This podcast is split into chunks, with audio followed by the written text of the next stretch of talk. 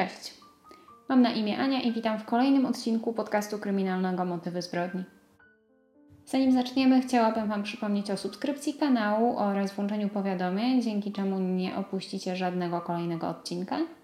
A także chciałabym zachęcić do dołączenia do grupy na Facebooku, gdzie dzielę się zdjęciami do prawie każdej sprawy, których nie mogę udostępnić na filmach tutaj na YouTubie a także podsyłam Wam jakieś dodatkowe linki, materiały oraz możemy sobie podyskutować o tematach na kolejne odcinki. Są czasami takie tajemnice, których rozwiązanie jest właściwie znane wszystkim. Każdy ma teorię i ta teoria jest bardzo często podobna. Natomiast często brakuje dowodu, świadka, czegokolwiek, takiej najmniejszej rzeczy, która pozwoli pogrążonej w smutku i takiej niepewności rodzinie zamknąć sprawę. Przenieśmy się do Kikoła. Jest to niewielka miejscowość położona w województwie kujawsko-pomorskim między Włocławkiem i Toruniem. Kikuł to właściwie wieś. Liczy jakieś 1500 mieszkańców, jest to takie miejsce, które pewnie wielu z Was kojarzy, gdzie wszyscy wiedzą wszystko o wszystkich. Każdy wie, kto się ostatnio z kimś pokłócił, kto gdzie pracuje, kto ma jakie problemy. W tej jakże malowniczo położonej nad jeziorem miejscowości na niewielkim popegajerowskim osiedlu 1997 roku mieszka Joanna Zawadzka wraz ze swoimi rodzicami, rodzeństwem oraz kilkumiesięczną córeczką Klaudią. To właśnie tam Joanna się wychowała i dorastała. Kobieta pochodzi z dość ubogiej rodziny, jednak mimo wszystko jej rodzice bardzo mocno się starali, aby dobrze ją wychować i kiedy, kiedy Joanna dorastała, to też starali się ją trzymać krótko, żeby dziewczyna nie popełniła żadnych błędów, których później bardzo mocno by żałowała. Jednak Joanna jako nastolatka była już na tyle sprytna, że potrafiła się wymknąć z domu, aby pójść na imprezę ze znajomymi.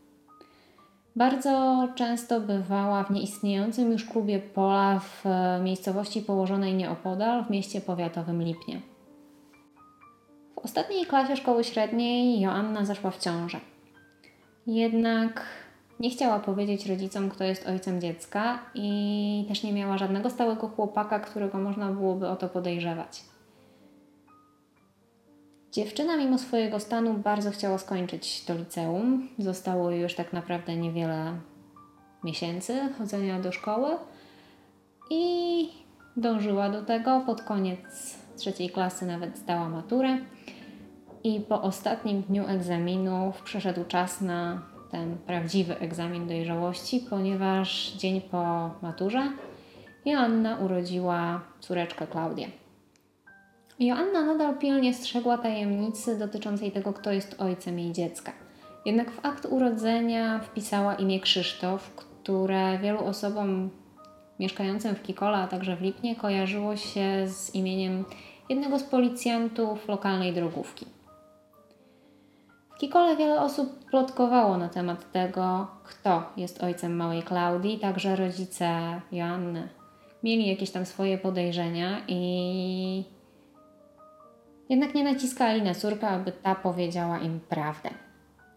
Nie było też zupełnie żadnych dowodów na to, że to Krzysztof może być ojcem dziewczynki. Rodzice Joanny naciskali na nią, aby ta załatwiła sprawę, jeśli chodzi o alimenty, które ktoś powinien płacić na utrzymanie córki, ponieważ rodzina nie była zbyt bogata, byli raczej ubodzy to dodatkowe koszty związane z utrzymaniem nowego członka rodziny były dość mocno obciążające. Tym bardziej małe dziecko ma trochę większe potrzeby niż większość osób należących do, do rodziny państwa zawackich, którzy już praktycznie byli dorośli. Stąd też fakt, że rodzice dość mocno na Joannę naciskali, aby ta sprawa alimentów załatwiła. No i dziewczyna oczywiście obiecała im, że to zrobi.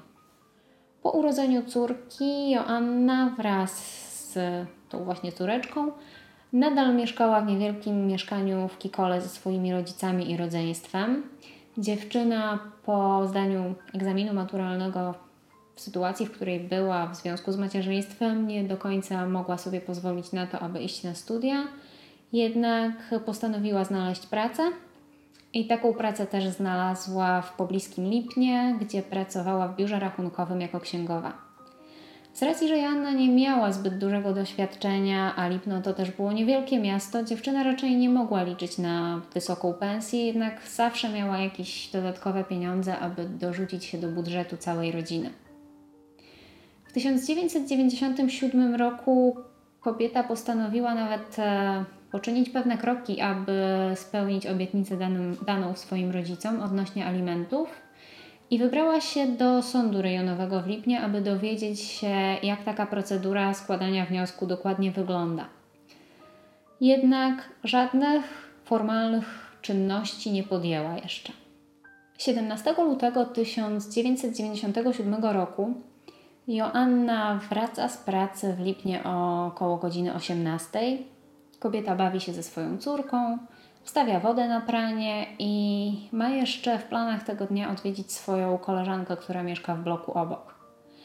Kobieta chciałaby naprawić, tutaj źródła mówią różnie, albo nosidełko, albo chodzik dla swojej córeczki i jej ojciec przynosi jej nawet potrzebne narzędzia, materiał. Jednak e, nie ma ona maszyny do szycia, dlatego też chciałaby się udać do swojej koleżanki, która taką posiada i to w jakiś sposób pomoże tą naprawę przeprowadzić szybciej czy też lepiej. Joanna przed wyjściem z domu około godziny 21 bierze ze sobą jeszcze album ze zdjęciami małej Klaudii i wychodzi. Jest u swojej koleżanki jakieś 20 minut i dziewczyny nie oglądają tych zdjęć, więc nie do końca wiadomo, dlaczego Joanna wzięła ze sobą ten album. Po 20 minutach Joanna opuszcza mieszkanie swojej koleżanki i mówi też, że bardzo się spieszy do córki i, i dlatego jest tak krótko. Dziewczyna wychodzi, jednak do domu nigdy nie trafia. Być może wzięła ten album, bo miała się tego wieczora spotkać z kimś jeszcze. Ale tego na razie nie wiadomo. Jednak dopiero następnego dnia rodzina Joanny zorientowała się, że dziewczyna nie spała tej nocy w domu. Od razu postanowili zgłosić zaginięcie córki na policję, biorąc pod uwagę fakt, że Joanna w ostatnim czasie bardzo dobrze opiekowała się swoją córką, nie zostawiała jej samej na dłużej, a jeszcze tutaj dochodzi ten fakt, że koleżanka Joanny powiedziała, że ta od niej wyszła i spieszyła się do tej córki, było to dość podejrzane. Policja rozpoczęła swoje działania od przeszukania w okolicy oraz od przepytania mieszkańców Kikoła, a także tego niewielkiego osiedla, na którym mieszkała Joanna Zawadzka. I aż trudno w to uwierzyć, ale w tak niewielkiej społeczności okazuje się, że nikt nic nie wie, nikt nic nie słyszał, nikt nic nie widział. Po jakimś czasie od zaginięcia Joanny Zawadzkiej jej matka, pani Zawadzka, otrzymuje anonimową informację odnośnie tego, że 17 lutego, w dniu kiedy zaginęła Joanna, na osiedlu był samochód, w którym siedziało dwóch mężczyzn. I kiedy dziewczyna przechodziła obok tego samochodu, została spsikana gazem łzawiącym i wciągnięta do środka. Świadczy to o tym, że dziewczyna mogła zostać porwana.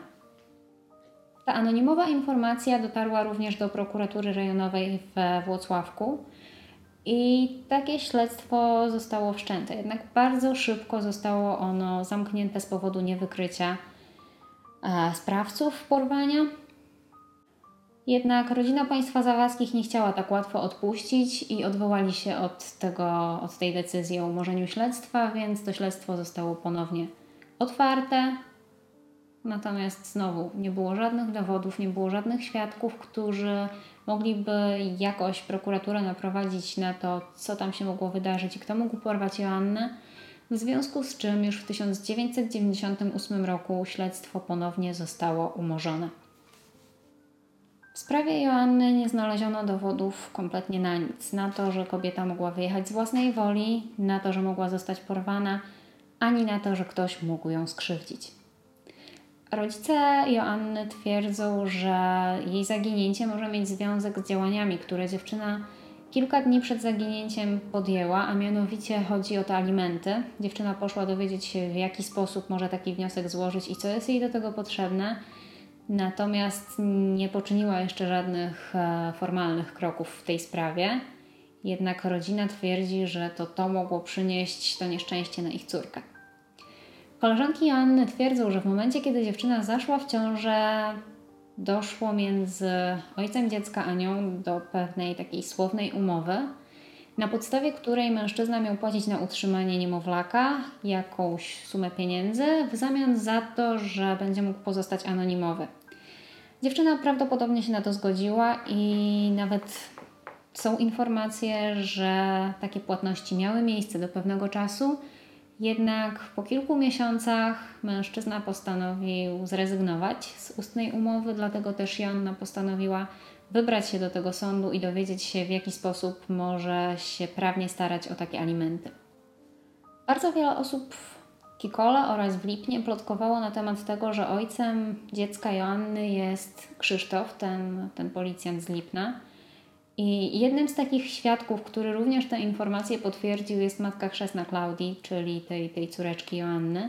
Kobieta twierdzi, że Joanna spotykała się z Krzysztofem, że widywali się bardzo często. Nawet tutaj pamięta taką sytuację, że mężczyzna próbował się przed dużo młodszą Joanną popisywać, zabierał ją na przejażdżki radiowozem po Lipnie i, i nawet ona była świadkiem takiego zdarzenia. W świetle wszystkich tych informacji oraz podejrzeń w stronę Krzysztofa policja postanowiła przyjrzeć się tej sprawie trochę bardziej.